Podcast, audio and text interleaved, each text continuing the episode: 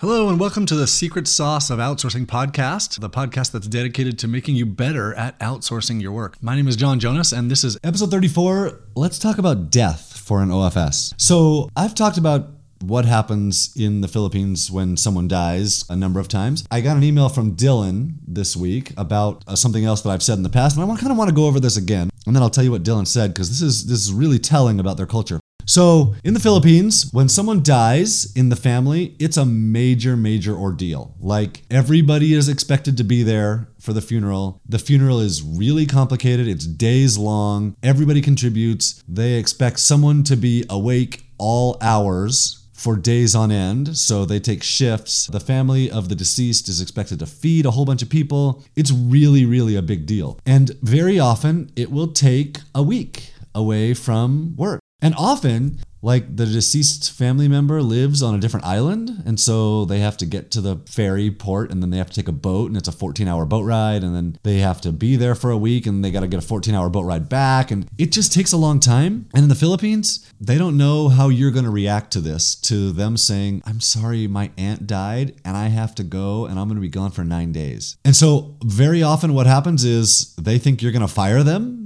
because they have to have this time off. And the the alternative for them is is so terrible of being shamed in their families that it's worth just losing their job. This is where Dylan's email comes in. So, just so you understand a little bit about this. Here's what he says Today, my graphic designer, and he gives the name, her aunt died. Here's what I told her Dan, I'm so sorry. I'll keep you and your family in my prayers. I'm here for you, and you can share as much or as little as you want. Take a paid week off. We'll be here for you when you're ready. I'm going to send $100 to you. I hope it helps with the funeral costs. So then he continues. That was that was his email to her her email back, one of her first replies was, Please don't fire me. And he says, I was surprised because I have no intention of firing her, but you did warn me that it happened. So I had I had sent I had talked about this in the past that they're very scared about getting fired. And so often they'll just quit. Like they'll just say, or they'll just disappear. They're just done and they'll never respond again. And I've had this happen to me before. And even to the point where I was like, no, no, I don't want you to leave. This was a new person and like their aunt died or something. And they said they, they didn't even, they didn't even want to reply to me.